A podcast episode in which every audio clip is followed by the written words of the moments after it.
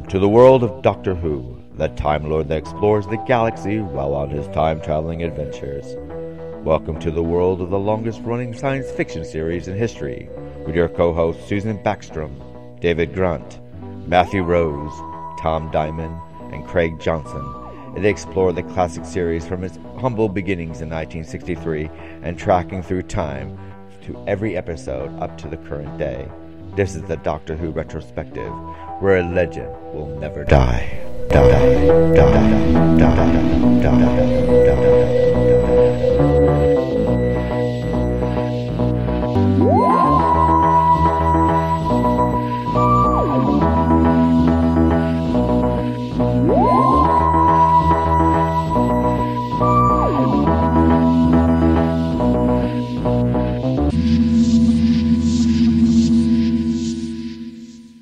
Welcome to the Literary License podcast. Tonight we are um, talking about the Sensorites with William Hartnell from nineteen sixty-four, and I've got Matthew Rose with me.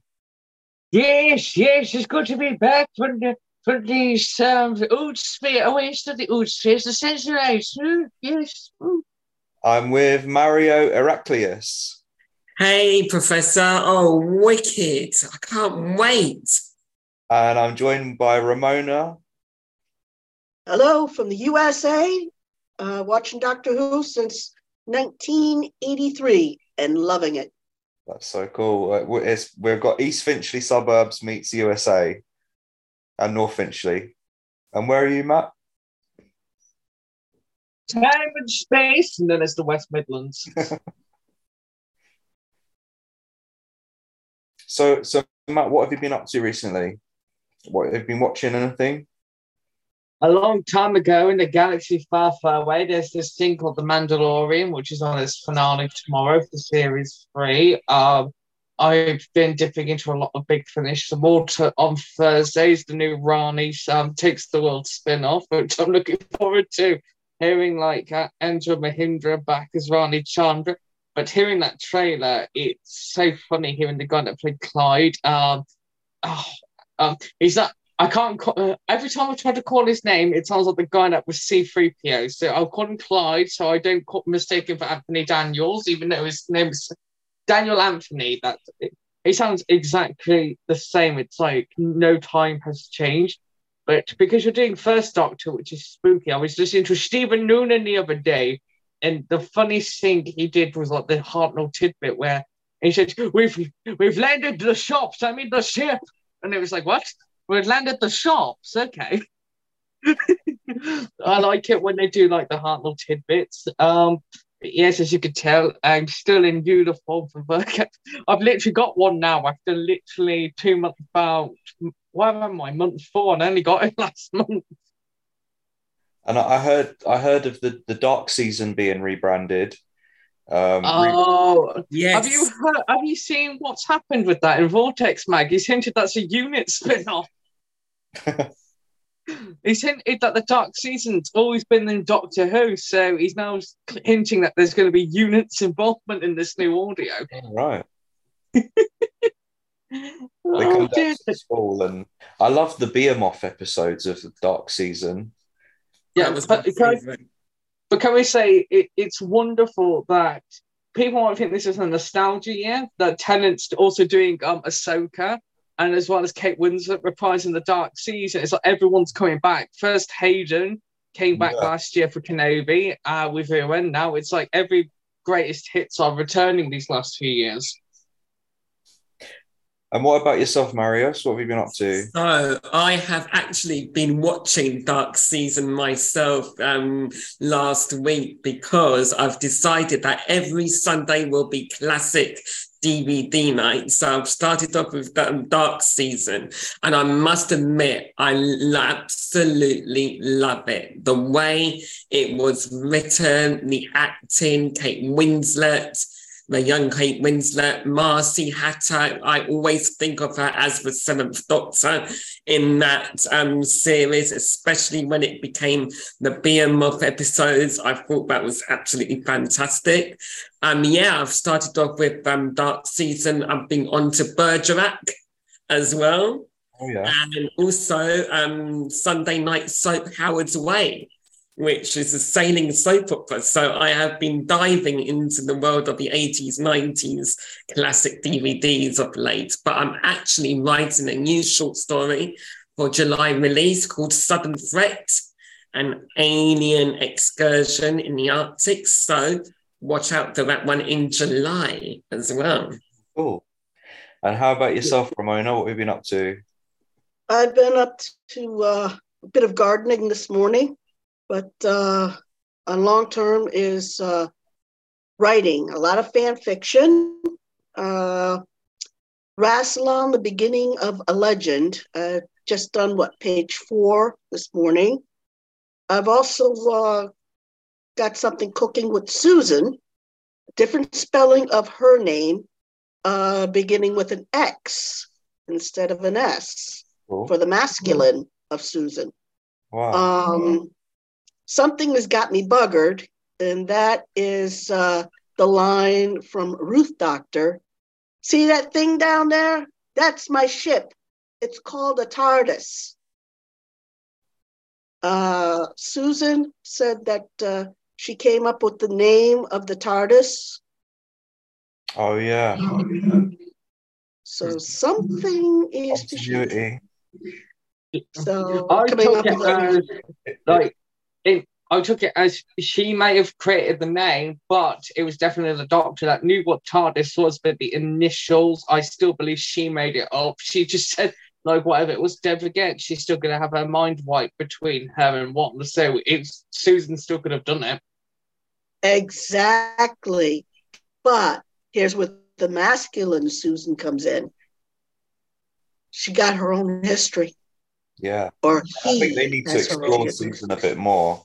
Definitely. She's been overlooked. Oh, I thought it was going to be Susan the horse. Lovely. But if anyone doesn't know, Ramona is a master sculptor and she does TARDIS interiors and they are amazing, like amazing. So be sure to check them out. You've got some Facebook pages, isn't it, Ramona? Yes. Um, go to my albums and the, the album titled uh, Builds. And you can scroll through that and see some pictures. Cool. Right. Well, let's we'll, we'll start with the Sensorites um, for William Hartnell, and we'll, we'll cut to the trailer, and we'll be right back.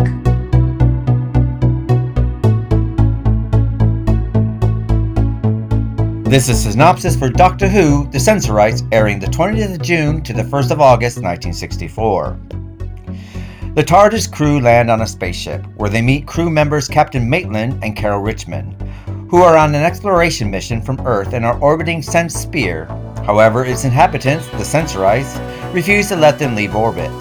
The Sensorites visit and stop the travelers from leaving while sending them on a collision course, which the First Doctor diverts.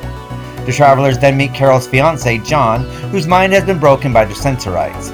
Susan Foreman's telepathic mind is flooded with the many voices of the Sensorites who remain scared of the humans and are trying to communicate with her. Meanwhile, the Doctor calculates that the Sensorites attacked the human craft because John, a mineralogist, had discovered a vast supply of molybdenum on Sense-Sphere. Susan reports that the Sensorites wish to make contact with travelers, asking the crew to board Sense-Sphere and reveal that a previous Earth expedition caused them great misery. The Doctor asks the Sensorites to return the TARDIS lock in exchange for visiting the Sense-Sphere to speak with the leader. Ian Charleston, Susan, Carol, and John join him. On their journey to Sense-Sphere, the party learns that the previous visitors from Earth exploited Sense-Sphere for its wealth. Half of them stole the spacecraft, which exploded on takeoff. The Sensorite Council is divided over the issue inviting the party to Sense-Sphere. Some members plot to kill them on arrival, but others believe that the humans can help with the disease that is currently killing many Sensorites.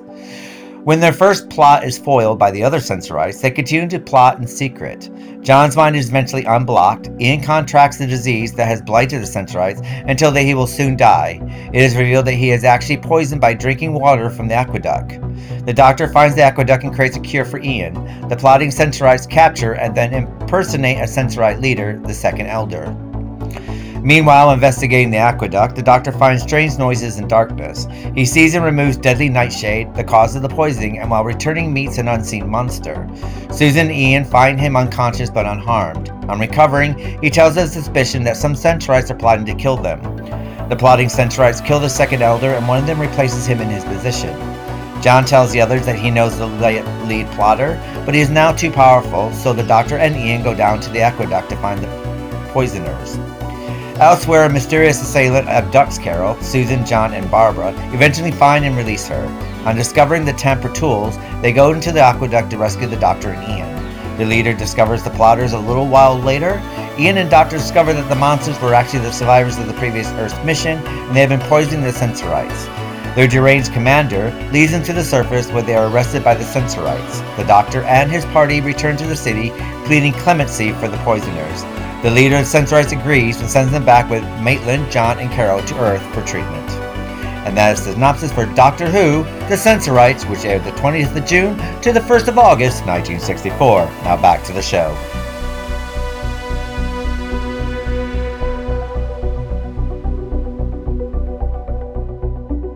Hello and welcome to the Literary License Podcast. Tonight we're discussing The Sensorites. So, opening the floor, any thoughts?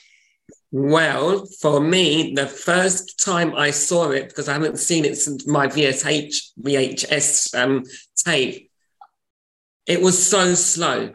For me, it was the slowest story that I have seen from Doctor Who.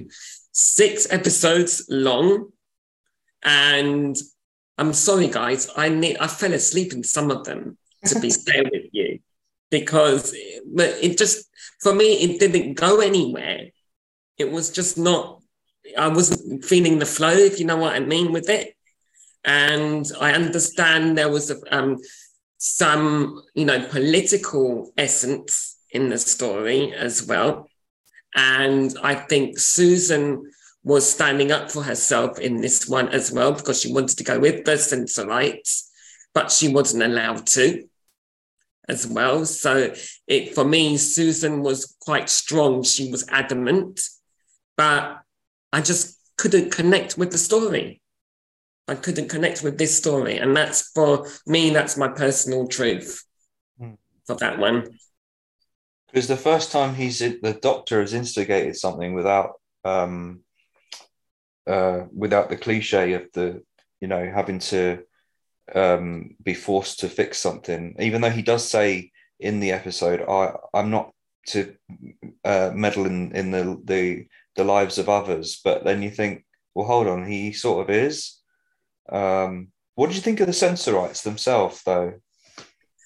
They, I mean, they were, I mean, they were good for what they were, I think, but I think we need, I think we need a little bit more of them, because it, what they didn't come across for me as a villain in such, in, in a state, really. They weren't, yeah. You know, I just, I, I just couldn't connect. They and that's the very first time for me. Anybody else on the thoughts of um, the, the Sensorites at all? Matthew? Well, go on then. Uh, well, basically, to be honest, it is exactly what it is on the tin. It's a very strong Susan story because it gives her way more to do, but which is such a shame because this is when Carol Anne's on the way out from the show at this point. I think from an episode standpoint, from a writing point, the concept is good for the having um, the Sensorites, aliens she can relate to because she feels alienated and ostracized within her own crew. That's why she relates to them. But unfortunately, then you've got this weird, like, war-type clan going on with the Sensor, and it just is so ridiculous. I mean, I love the Sensorites. Look at the design of them. They're definitely, like, what would come for, like, things like the Oods, but when you watch them back, it just felt like th- their plot made absolutely no sense. It was, it's a fun story, but it definitely is like the New Who stuff where you watch an episode and you get frustrated at the end of it. You're like, okay, this was good, but it felt incredibly like a filler for coming to the end of the journey of one companion. It felt like they were just needed to fill time before Carol Anne left, which was in the big Dalek story. Come, would I have liked more Sensorites? Big Finish have only done one story recently, funny enough. It was with Susan and the Time War, and they just literally justified like her connection with them on this Sense-Sphere. And it's just like, how on earth, like years later, the Time War version of her, you get a better, meatier story than the actual story that it's come from, same as the Vord. I think personally, though, if you look at like the Hartnell era, it's a fun era, but this whole first series does have flaws. One minute you've got companions sidelined, and then some are getting the short straw, some are getting the better straw. This episode, I can't really gauge like how the Doctor was when I watched it like the first time, and I was just like, "Oh, this story was definitely Susan's story." Everyone else just felt like they were guest characters this week. It was like Susan, uh, what Susan who this week for this episode? Like, you know, when people joke about Clara, but honestly, well, honestly, yeah. I love it. I love, I love the fact that it's Susan's like strongest episode, but it's a weak story for Doctor Who because they all get overshadowed by her story of the Sensorites. It's like Doctor Who and the cameos this week. But yeah, it, it's good. The music is great as always, for, like the Radiophonic Workshop. The atmosphere was great. And te- it's just the Sensorite war that doesn't make any sense to me. That guy that literally was pot stirring everything. That's the only problem I had with it. Really, it was like, who is this guy? They're supposed to be really nice and loud noises hurt. I mean, yeah, this guy's like spears and nothing phases him. It's like it contradicts itself each episode. Hey ho, that's just the opening bolts. Because in the Aztecs last week when we covered it, it was Susan who had t- two weeks off, and I think this week, this adventure was Barbara's time to have two weeks off because she was hardly seen. Yes, I agree with that. I didn't see Barbara at all, no, to be fair in it. Unless she was drained out from the Aztecs, because that performance was amazing. So I don't know if that was, that might be why. But um, yeah, she's in orbit with Captain Maitland.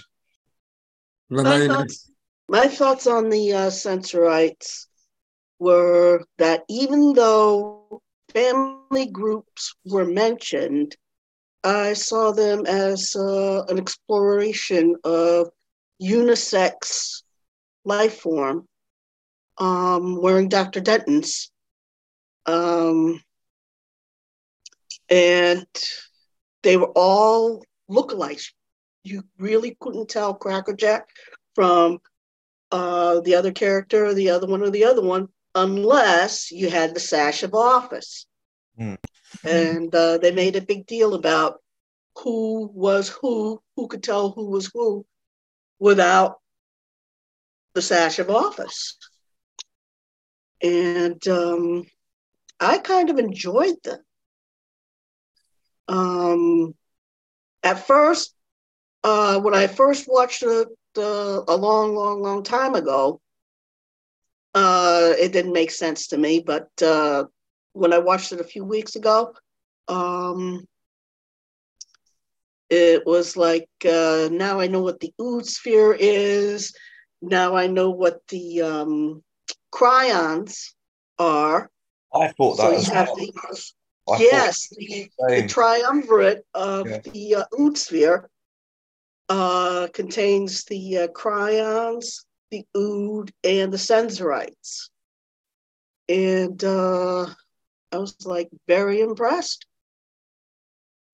I love the, the the Sense-Sphere stuff as well when they were looking out of the that big window and they were just peering in and sort of floating around. That was quite cool. I mean, for, I think I'm going to have to watch it again to understand it oh, a bit I more. Lost, I lost my copy, but luckily I T V X Player is now showing every single classic Doctor Who. So I was in heaven on on uh, Sunday. I've never watched so many Doctor Who back to back in, in, in on the T V like that before. So I managed to get, get the Ark of Infinity, Greatest Show in the Galaxy, Destiny of the Daleks, Sen- the Sensorites. It was a, a brilliant. Can't believe well, that. What impressed me was that the Sensorites didn't really want to hurt the humans. They just put them back in their rocket, said, we'll feed you, you we'll water you, we'll keep you as pets, cum prisoners, um, but we don't want to hurt you. Um, even though later on, spoilers, it is revealed that a previous team had uh, done the Sensorites a little bit of dirty. Yeah. And that's what I mean. That's what I like. This story, it's, the Sensorites' conflict with each other was fascinating. Uh, but in terms of a Doctor Who story, it felt like it was the Sensorites and Susan that were really leading the story. And as I say, it feels like you know what's coming for Susan. We know the Daleks were coming for her soon, but you could feel like this is like you could start to see the production was winding down on her. So they gave Carol Ann as much as they could do before she got out of there. Would I say this was one of Susan's finest hours? Yes. Would I say the rest of the crew? Not really. It, I really like the whole dynamic between like that really shady one who stole the sash, and then when he put the sash on, it was like they couldn't tell the difference. It's like for a race that's supposed to be connected with one mind, they couldn't tell who was who. So was that's that what I thought. Was, was that supposed to be a production error, or was that a budget of the time? Because obviously now things like the Ood, with the Ood sphere, they'd all know who is who, where you would have thought the Sensorites would have known like who was being actually the manipulative one underneath all of that. And, and to take away the lock of the TARDIS as well, I thought they, these must be powerful beings to have manipulated the TARDIS.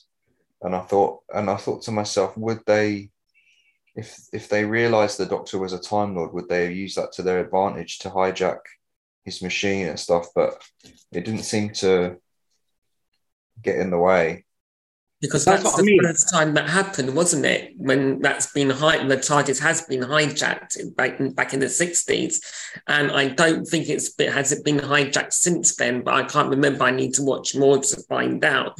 But it was a way the lock wasn't there, and Susan goes, "Grandfather, grandfather, it's the lock is gone. The lock is gone." You see, she's taken over. Like Matthew said, it's taken over the role of the whole cast, I think.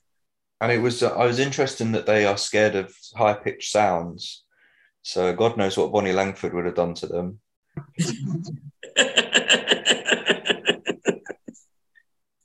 that's lovely. Apologies, Bonnie. There's a disclaimer going out for this I episode. Love I love Bonnie, though. Me too. Your Big Finish Mel all the way. T V Mel, that's another debate. Yeah. But anywho, um, yeah, for the Sensorites, do I think they would have had fairer writing if they'd come back again? Yes, because obviously a different writer might have been like, okay, so this is what worked for them the first time, but can we do something a lot different so that people can see there's a rich history towards them? And there really was, and we've never seen it again on T V. I think if they really want to, It, Russell's mad mind could literally pair them with the Ood for like comparison of like with the richness between both races. And Big Finish, if you are listening out there, please, please give them another chance. Yeah. And yes, we've already had, as I said, Susan's War, which represents Sense-Sphere, and she's dragged into it with her and Ian of all people. She's like, yeah, it's like Ian's like, oh my gosh, it's Susan, I can't believe it's you. And he's like, I'm not the Sensorites again. He's literally moaning when he sees them again. He's like, I thought they were evil, you know, like those people from last time. They were only evil because they had something done to them to make them evil. Of course. Well, the Ood, they physically get manipulated like virtually all the time. Like, I kid you not, how many times have the Ood have been so manipulated? Like, when you watch them, it's like watching the Sensorites. They're really nice and humble people, but they and went they back to the Ood nation. Sorry, Matt. I'm sorry, you going, Craig? So I couldn't hear they, you. They, they talk about this Sensorite nation as well. So you think, like, was that just the tip of the iceberg? They could do so much, you know? Right. We're... Were there female Sensorites? Were there children Sensorites? Were there schools? Where, where's the offices? Where's the playgrounds? Not just the tunnels, not just the uh, waterways, but uh, and not just the weaponry, but everything else. You never saw that, did you? You never saw they, anything. They talked about the water in the spring, but then... Um, the crystal, the crystal water, mm. and then the uh, water that everybody else drank. Mm. Yeah, and this is why it's worth a revisit, like under the New Who budget, because you'll get to see the rich side of what the Sensorites, which wasn't able to be ex- you could get that sense, like, this is a few years down the road, it's a bit decrepit, but it'd be nice if they could do, like, a story which explores their rich history about, yeah. like, what were the Sensorites like before, like, the TARDIS crew met them. Like, obviously, they could have a new Doctor, like, could have met them, because you know what the show's like, you can always meet them in the wrong order. Right, so you, we could have, we could have Nishu show up and uh, wind up meeting the Sensorites uh, decades before the humans even showed up looking for molybdenum. Absolutely, the Doctor could meet them, so it doesn't contradict if he's um traveling alone or something, or she, depending on which incarnation. That might be an interesting prequel as to how the Sensorites knew to pick the TARDIS lock. Yeah, because uh, they could have met a Time Lord before. Hmm. But in which incarnation, and which, maybe is it the same Time Lord, or is it a different Time Lord they met? Maybe they met the Master. You never know if they met the Master. Oh, it could be the Monk. It's always the Monk somehow. Oh, it burns to be the Rani. I would. I want to see the Rani again. I need to see the Rani again. We, we still need to resolve those rights issues. Uh, unfortunately, when Pip and Jane passed, yeah, the rights are still gone to the estate. For, Forbidden Planet have just launched the sixtieth anniversary pin badges, and one of them is the Rani. Um, I managed to get a, uh, the Master, a Roger Delgado, and a Sutek one, um, but they're they're really nice pin badges. They're so cool. Yeah, I'm really liking the I'm really liking the artwork stuff they're doing for the sixtieth at the minute. Yeah, you can get prints. Guess who has a pin badge? Guess who has a pin badge? Mate, I can make them. Oh wow! Oh, nice. Oh excellent! The, wow. the machine that uh, oh, you know, he um, bids in, pull the big handle, and yeah. out pops a pin badge. Wow, that's amazing. Okay, send some over, Ramona. We need a Ramona. We need a we need a Ramona over here. We need, we need a Ramona to yeah. make a Ramana. Yeah, yeah. She's a time lady. We're not the one you're expecting.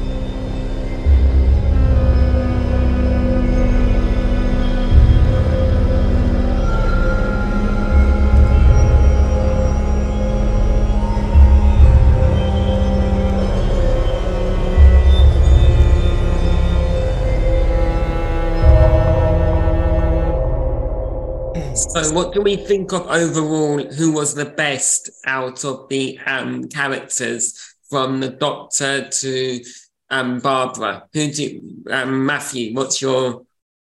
Well, I think uh, you already gathered for my hints earlier. I would say this is a Susan story. I'd say this is the finest hour for Carol Ann Ford, and it's such a shame. Like, she was literally leaving in about the next episode or so. It really felt like the writers knew they did her dirty with, ow, me ankle, like some of the episodes. It felt like that was, like, virtually gone with this one. She seemed more confident.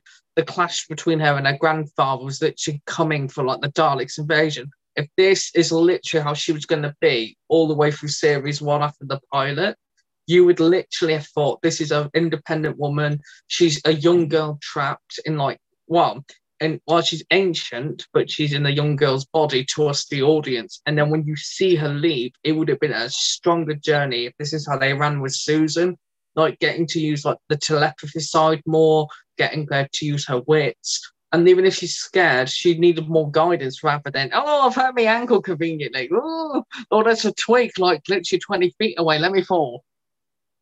But all in all, I'd still think this for her was her strongest, and I'd like her connection with the with the Sense-Sphere the most, because with the Sensorite, she feels like she's so alone and so isolated, still traveling with her grandfather, even though they've kidnapped the school teachers. Sometimes she she can't relate to them because she's not human.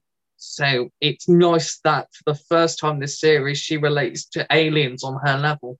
Yeah, yeah. I agree with you there, Matthew. I think for me, it was Susan who outdid everybody in this story.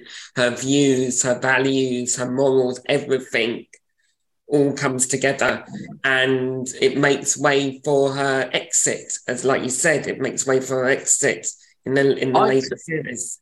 And last note is, I'd say if you have never watched classic Who But You're Aware Stu's, this is, don't be fooled by the hold me ankle business. I think this is her strongest story, and it's such a shame that it's one of the last stories with her on telly. Ramona. Yes. Um, what I what I've seen is that uh, she is portraying Time Lord ladies as being delicate, even though they're long-lived, but it's their mental powers that come to fore when uh, it comes to a situation. And while male Time Lords have a limited amount of telepathy, um, it's more pronounced between the Lord and the TARDIS. It's the female Time Lord ladies Um, who have stronger te- telepathic powers.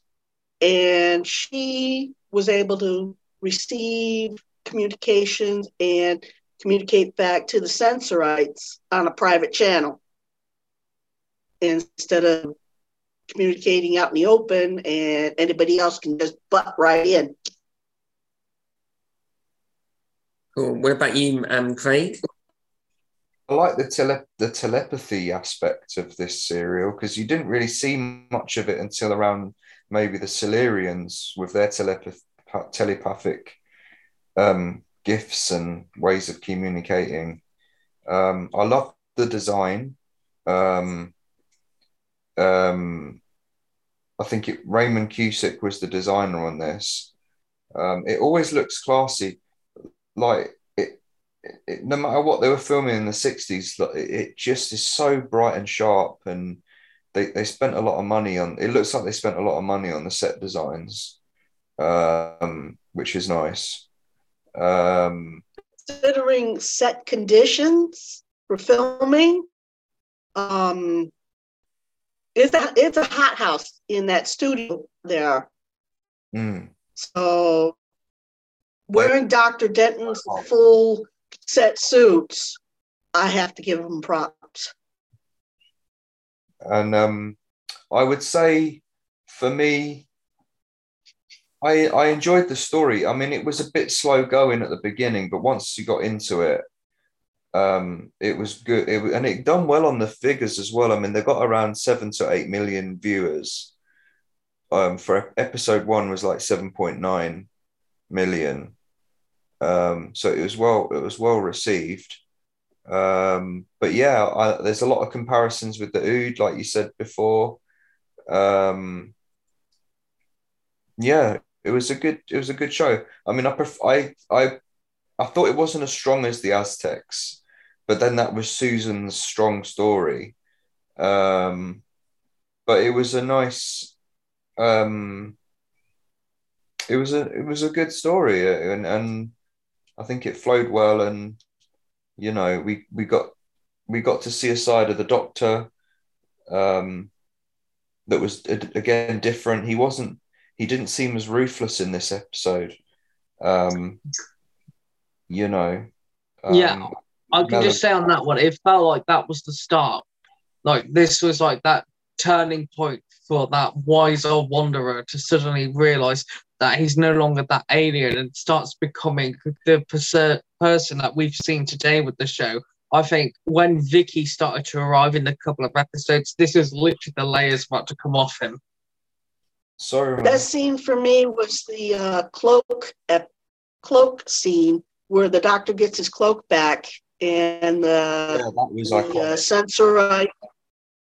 I think for me, it's when Susan just told her grandfather, no, listen to me type, you know, type thing. That's, you know, I thought, you go girl, you know, this is this is your time now. You need to stand up for yourself. That's for me, that was the most pivotal, pivotal point for her, I think. But yeah, if the next episode was Dalek Invasion, you could tell that would have gone really nicely, like Absolutely. To end on like their relationship, with the next story being like how, why they're parting. I wonder, I wonder, I'm looking forward to the Reign of Terror, because it's going to be a complete contrast to what we've seen before. And it's another historical setting. So I'll see if it marries up to the Aztecs. It'll be interesting. And I've never seen it before, so it's for well, me. I've always heard mixed opinions on the story, animated or not, so it'll be quite interesting to do that one. I love the animation for it, so this is going to be a good one for me. And I love historical settings as well, so it's going to. Um, I'm looking forward to the Reign of Terror next. So I watched it about a year ago, and it's a tough watch. Uh, whether it's the reconstruction or the uh, animation, it's a tough watch. Okay, I'll make sure I'm. Um... bright-eyed and bushy-tailed for it. Lots of coffee. Yeah. Oh. Double espresso. I've got some.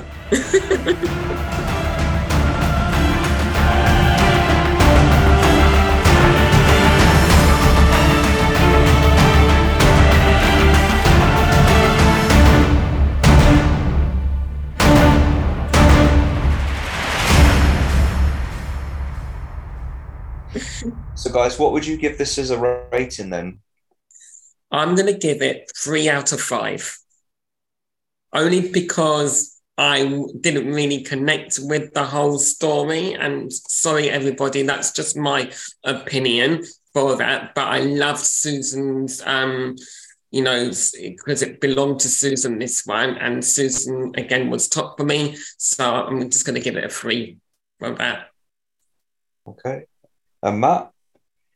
Yes, to me, I think we come from a really strong series of like really strong episodes, from kidnapping your school teachers to weirdly cave people to gimps, like aka uh, what would they call the board? Um, we've literally did the Az- we've done the Aztecs, and here we are nearing at the finishing line of the original team.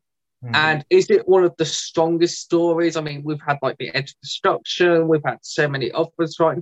But for me, it it's Susan's strongest story. But in terms of Doctor Who, it's not the strongest for that first series. Uh, would I say it's rewatchable? Yes, it's fun. So my score rating for it is three point five.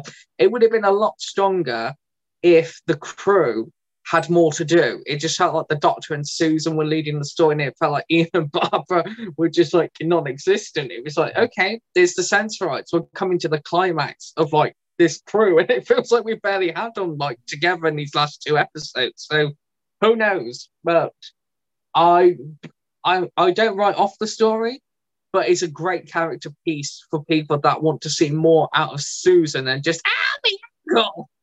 Yeah. And Ramona? Uh, I'm wavering between a three and a half to a four because it took a long time for the story building to actually get established. Uh, uh, they spent a lot of time with the uh, mind-broken character and uh, just dealing with the psychological traumas and being scared and uh, pulling a Mel um, before we finally get to go planet side and see exactly what's going on. You know, the, the uh, crew pictures, photographs, mementos from the previous uh, human exposition, expedition mm. and uh, onward, onward from there. Uh, unfortunately, I did not get to see episode six. Um, my source did not have that available, but uh, of what I did see, I enjoyed it. Great. Uh, I'm sort of on the lines, just like Ramona. I, I think uh, I'll give it three point five. Um, I like the concept. I like the characters. Um, it was fun, but it was it took a while to get going. Um, but it was nice to see the Doctor's cloak. Um, that was cool, and um, yeah, that's that's um, what I'll give it. I, I I think the most disappointing aspect is the war side. Like, you really want to see where this is going and everything. And it just felt like it was really rushed out. Like, it was yeah. resolved too quickly. And that's when people go on about, I'm sorry to keep using him, I know people are sick to death hearing like Chris Chibnall, like, when you literally rush characters out, I see why people get frustrated. Like, mm. you build up the story, but a six-parter, and they've literally rushed everything. You could tell they were literally winding down. But mm. I personally believe this should have been an arc for Susan, starting from the Aztecs. If she was winding up leaving, she should have started making the frustrations known an episode or two earlier about why she's having a bit enough of travelling with the TARDIS. There should have been a bit more confident. And, oh, by the way, it's Sensorites. And then you don't see anything until, goodbye, I've been locked up with the own TARDIS. But mm. that's just me. I agree with you. I agree with you there, um, cold-heartedly, because it's. I, I was. I think should have mentioned it right at the beginning. Six episodes long, whereas if they wanted it shortened or maybe done quickly, it should have been a four-parter in the end. But not too many characters for a point of view. There was too many um, side characters in in this whole episode, I think.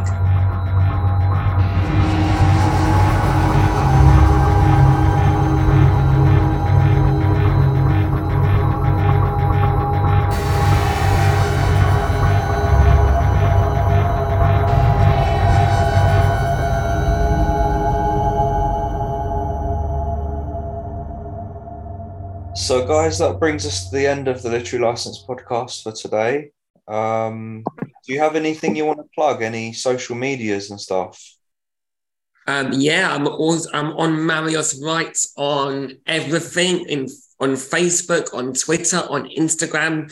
And please follow me and subscribe to my website, and you will get a free magnet book coming soon as well. So look out for that one in the next month or two. So keep subscribing and keep um, messaging me, and I'll get a magnet book soon to you as well f- for free. Sounds cool. Ramona.